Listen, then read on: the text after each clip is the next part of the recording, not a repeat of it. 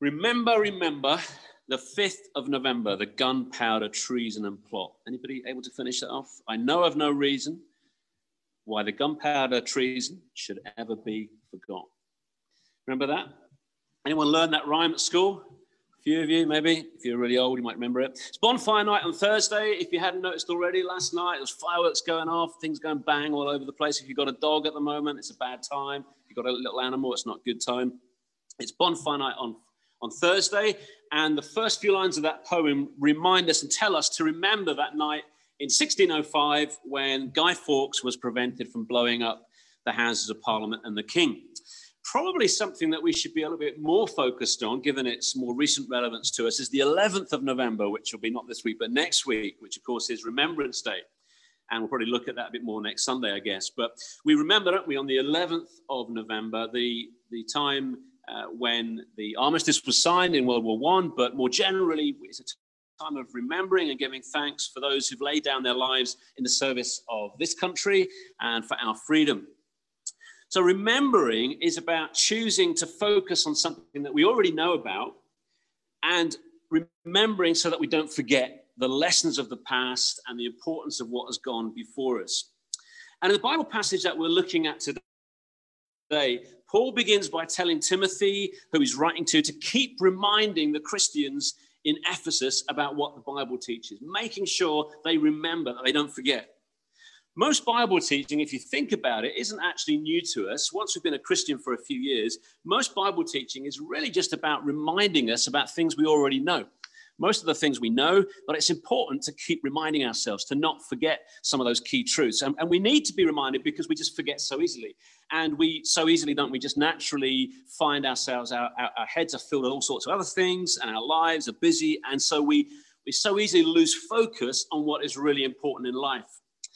Now, Paul was writing to Timothy in this second letter from his prison cell, and he was trying to encourage and prepare Timothy in his role as a key regional church leader.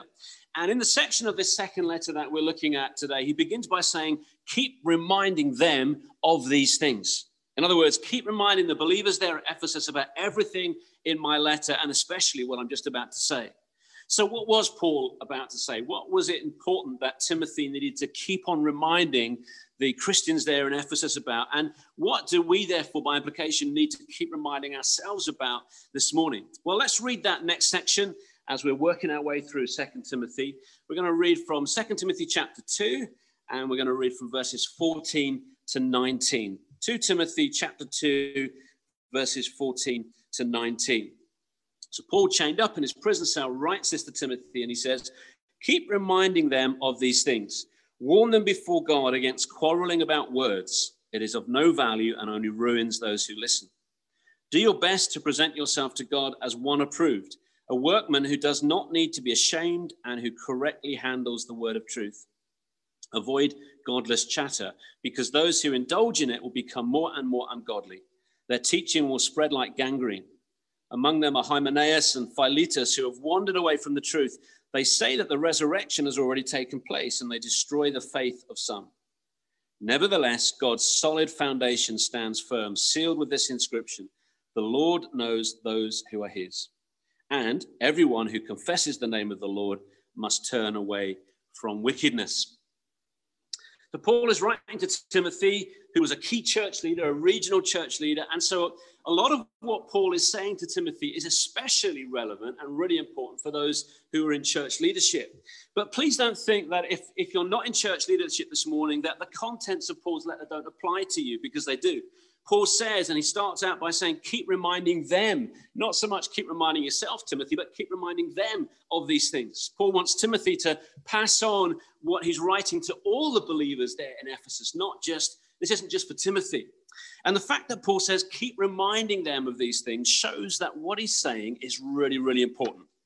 And the specific issue that Paul then focuses on is making sure that we know what the Bible teaches and that we then choose to live by it, that we choose to apply it to our lives. Not just about knowledge, but it's also about applying it and living by it in our lives.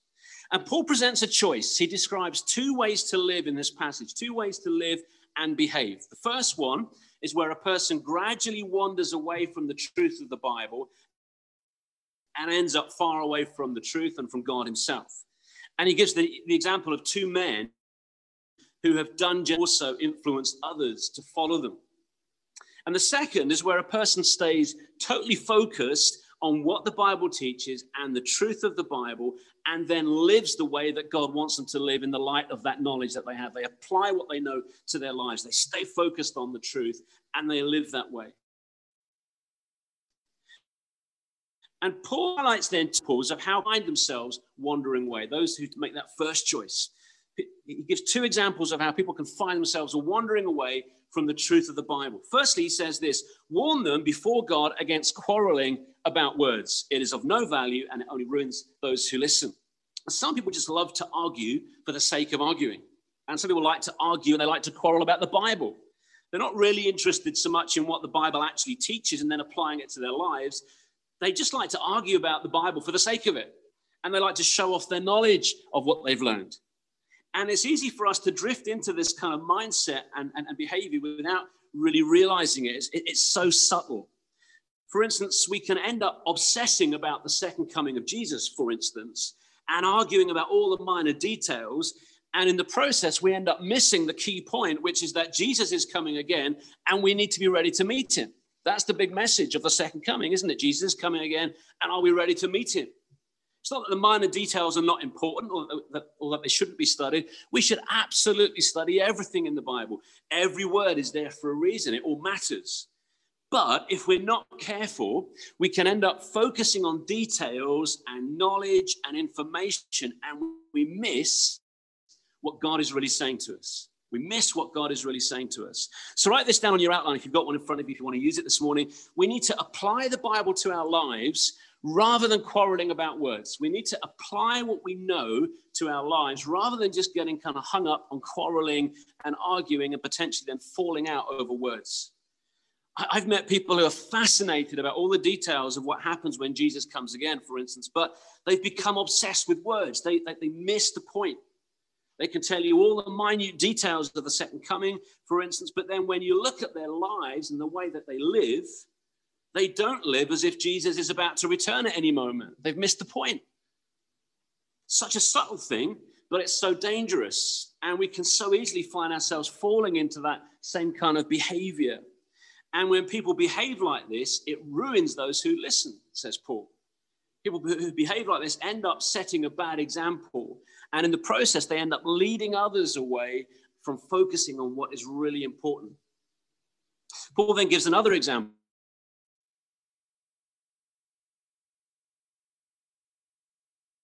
16. Avoid godless indulging it more ungodly.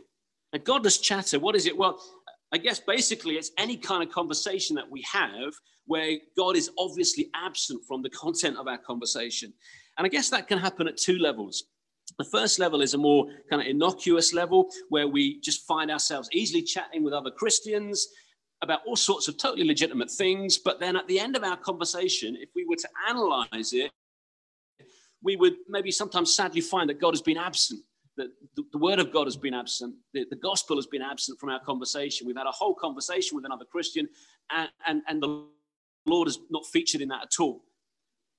It's not that we should only ever talk about God or the Bible.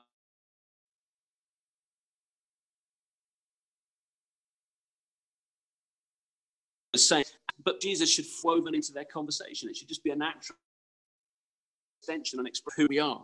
And sometimes that's not always the case. And I hold my own, my own hands up for that. Uh, sometimes if I analyze my conversation, I think, yeah, you know, God really hasn't featured in that at all. Uh, and I've just kind of gone a whole day and I've had lots of conversations, but, but the Lord's kind of been absent from that. And that's something that we need to think about, isn't it? Why is the Lord absent from our conversations sometimes? The conversations with other Christians that I enjoy the most, I think, are, are and the best are where I find myself talking about Jesus one moment and then uh, maybe about sport or a holiday or a movie that I've watched or a really good book I've read. And then in the midst of that, the Lord features and is interwoven into it naturally. That is a kind of natural, healthy, godly kind of conversation to be having. But there is a second level and a more serious level, if you like, where not only is God absent from our conversation, but that the actual content of our conversation is clearly godless and actually ungodly. Paul says in Ephesians 4:29, he says, "Do not let any, any unwholesome talk come out of your mouths, but only what is helpful for building others up according to their needs, that it may benefit those who listen."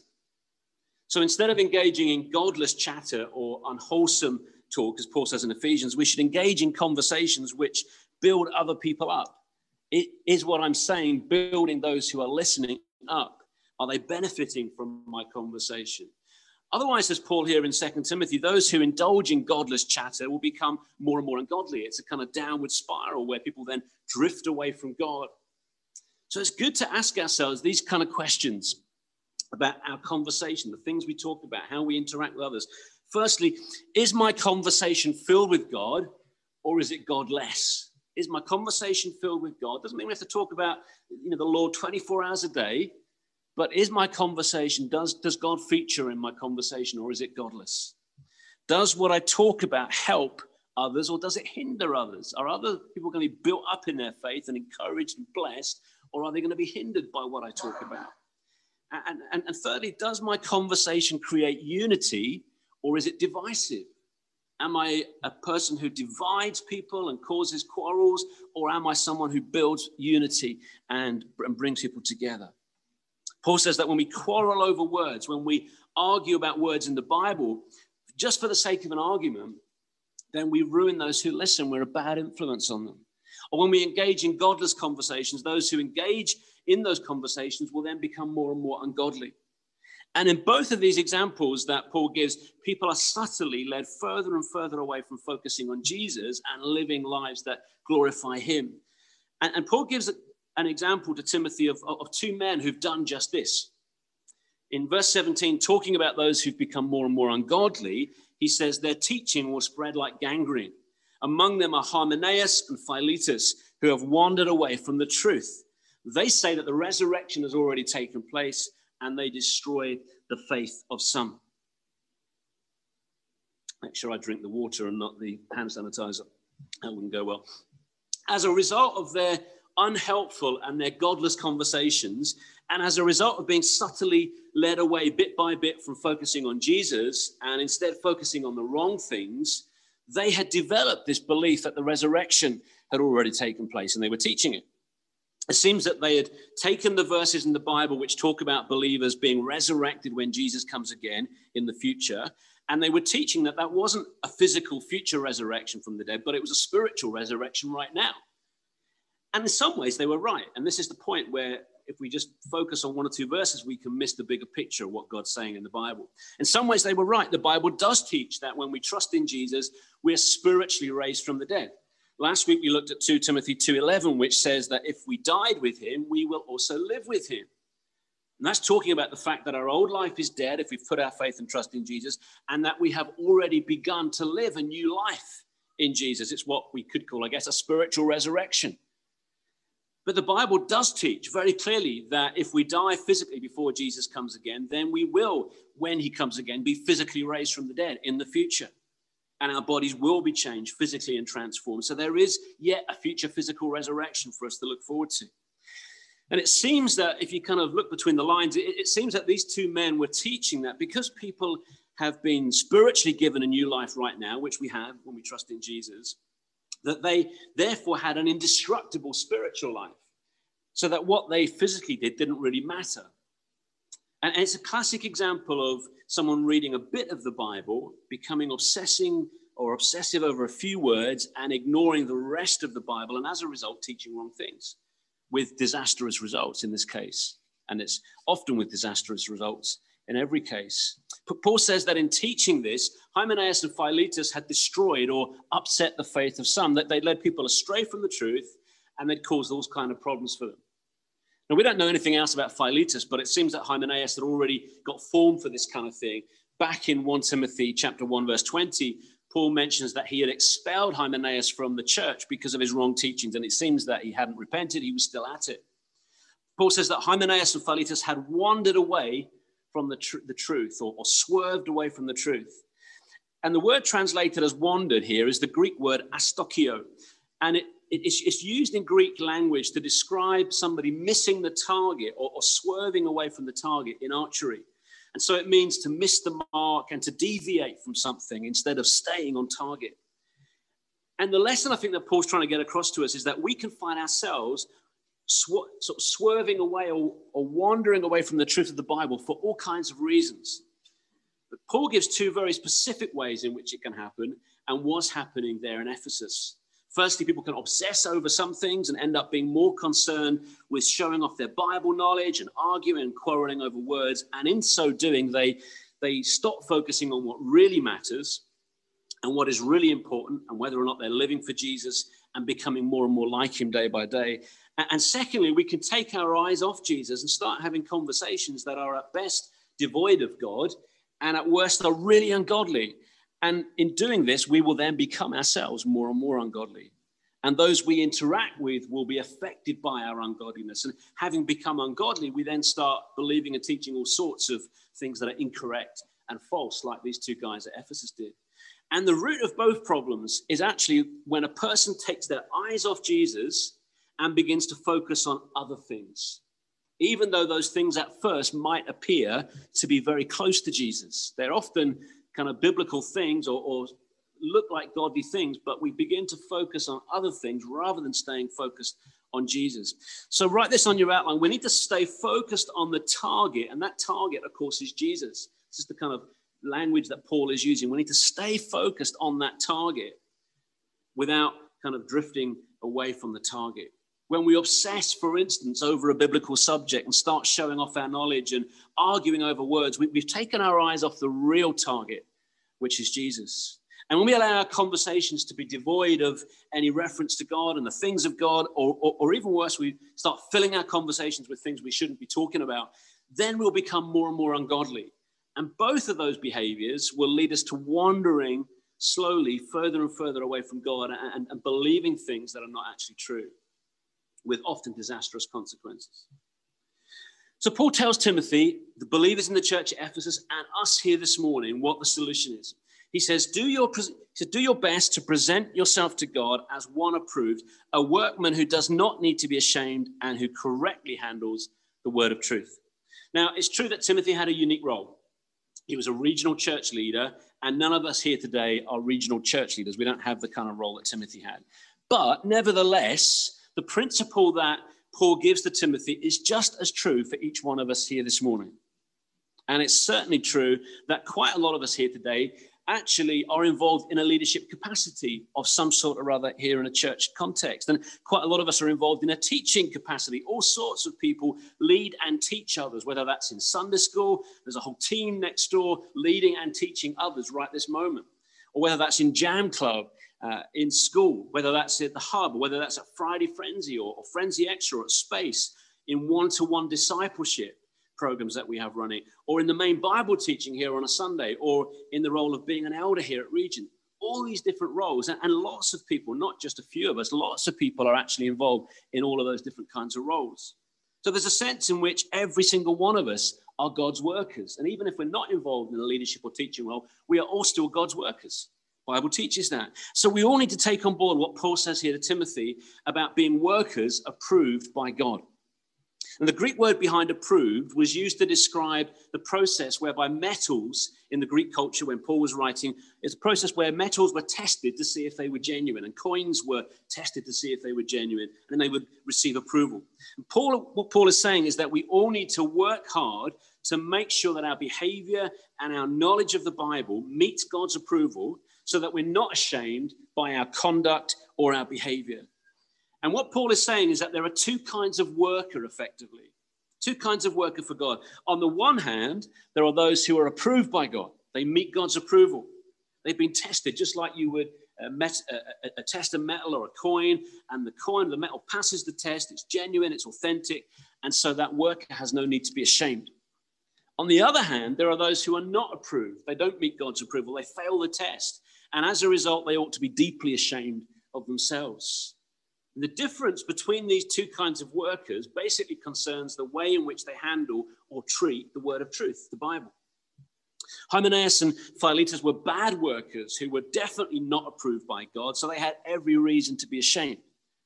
Whereas Paul was calling Timothy and us today to be, to be workers that are approved by God and are unashamed because we correctly handle what we uh, read in the Bible and we correctly teach what we find in the Bible.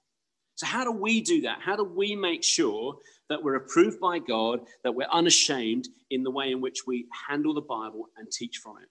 Well, one way to do that, and there are all sorts of methods we can use to make sure we're uh, studying the Bible correctly and properly, and lots we could talk about that. But, but there's one way we can do that that we can think about briefly this morning, which is this to make sure that we're doing it as we study the Bible, that we do so with humility which basically means I, I, accept that I may not have all the answers as I come to this. This might be saying something that I didn't realize it was saying. I, am open to being challenged and taught afresh and learning uh, anew that I might not have all the answers. Secondly, having a teachable attitude that I might learn afresh from others and from the Bible as I read it, and that I'm doing it with the right motives. So we need to study the Bible with humility, with a teachable attitude, and with the right motives. We want to make sure we're not just studying just to gain knowledge so that we can then quarrel about words. If that's what we're doing, we're missing the point of studying the Bible. Instead, we need to be studying the Bible to get to know God and to get to know His Word better so that we can live lives that please Him and bring Him honor and glory. Paul tells Timothy and he tells us today that we need to correctly handle the word of truth. The Greek phrase that this is translated from means to cut a straight road through a forest. That was how it was used. And the phrase apparently over time came to mean handling something correctly. And so every worker and every person teaching from the Bible has a choice. The word of truth, the Bible, Paul is saying, is kind of like a road. And those who teach from the Bible can cut this road through the forest dead straight or they can build or they can cut a road that's crooked and kind of wanders off. And as a result of what they teach, others will be affected. If, if the Bible is handled correctly and the worker and the teacher, is, as it were, kind of cuts the road straight, then others will be able to follow and keep on that path. If they mishandle it, if they effectively build a crooked road or a wonky road, then they'll cause all sorts of damage to themselves and to those who are listening to them. The word of truth is also a target. The Bible is also our target. As we shoot at this target, we'll either hit it or we'll miss it. We'll either, we'll either stay focused or the arrow will kind of wander off and drift off, which is exactly what Hymenaeus and Philetus had done. They'd wandered from the truth. They hadn't built a straight path, straight road, and they hadn't hit the target when they were shooting at it. And in the process, their behavior and their teaching had caused people to be led astray and wander from the truth. We don't need to be like that. We can be like Timothy workers who correctly handle the word of truth. And that's what Paul is calling us to be, is to be those kind of people today. So that in whatever situation we find ourselves in, and we may not be all be teachers, we may not all be leaders in church, but we're all workers for God. And it's so important that we correctly handle the word of truth so that we're unashamed and we're approved by God. Now, Timothy must have been very sad and disappointed with Hymenaeus and Philetus and the way in which they had led other people astray from the truth as well. I know personally how heartbreaking it can be as a church leader when you invest a lot of time and effort, sometimes uh, over many, uh, uh, over several years, into someone's life, and then they turn away from God or they turn away from the truth of the Bible, or both. So Paul reassures Timothy by telling him that no one who is truly a believer in Jesus at Ephesus or anywhere else for that matter will fall away. He says this, nevertheless, God's solid foundation stands firm, sealed with this inscription the Lord knows those who are his. And everyone who confess, confesses the name of the Lord must turn away from wickedness. Now, Paul is quoting from the book of Numbers in the Old Testament, chapter 16, and he's referring to an incident where a man named Korah led a rebellion against Moses and God. And what Paul is saying is this that God allows sometimes and uses situations like the one back in Numbers with Korah and the one in Ephesus with Hymenaeus and Philetus. He uses those situations to reveal who it is that really belongs to Him. As we said last week, not everybody that professes to be a believer in Jesus will actually be born again. And their actions over time will demonstrate the genuineness of their profession. Are they really a believer or not? And we'll see that by their actions. God's solid foundation that Paul refers to here is Jesus and the salvation that he gives to those who are born again and trust in him. That is what we stand firmly upon. It's not down to our efforts to stay firm.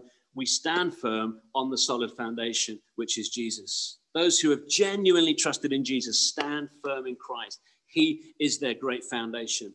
It's not the person that stands firm in their own strength, it's God, Paul says, that makes them stand firm. And it's as if, Paul says, as if God has chiseled an inscription onto this foundation stone, which says two things. And the first thing the inscription says is, The Lord knows who are his. God knows those that truly belong to him. In fact, he stamped us with a mark of ownership. Paul says this in 2 Corinthians now it is God who makes both us and you stand firm in Christ. God who does it, not down to our efforts. God makes us both us and you stand firm in Christ. He anointed us, set his seal of ownership on us, and put his spirit in our hearts as a deposit, guaranteeing what is to come. God has anointed those who have trusted in Jesus, and he's put like a mark or a stamp, a seal of ownership on them, which is the Holy Spirit, the presence of the Holy Spirit. And the presence of the Holy Spirit in a person's life is like a deposit, says Paul. That deposit guarantees their eternal destiny. Nothing and no one can change that. Those who are truly born again are eternally secure. Nothing and no one can change their identity or their eternal destiny. The second thing that Paul says that God has inscribed the solid foundation stone with is this is this phrase everyone who confesses the name of the Lord must turn away from wickedness. So there is a condition.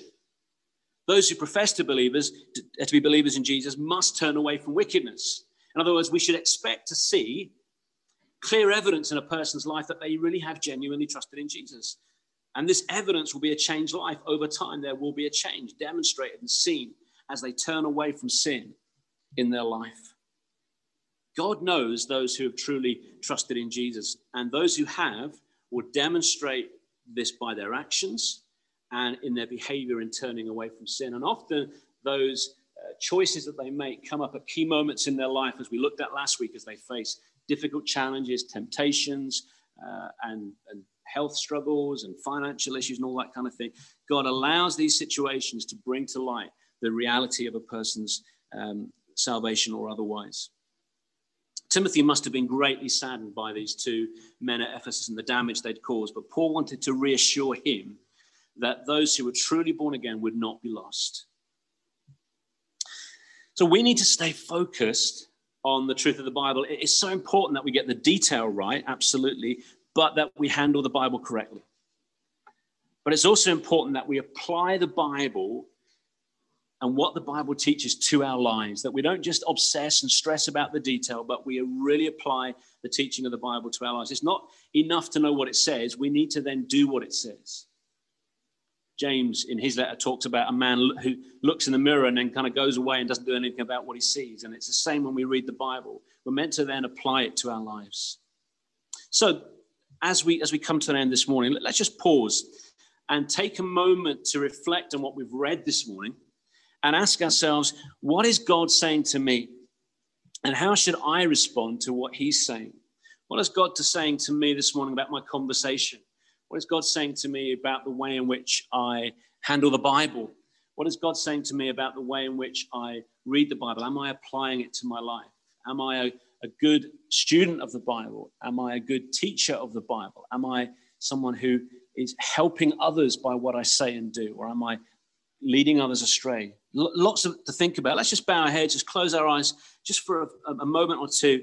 And just in, in, in the silence of this moment, just reflect just for a few moments on what God is saying to us today. And if God is speaking to you about any aspect of, of your life this morning, then can I encourage you to respond to that and to apply that to your life today. Let's just have a few moments of quiet.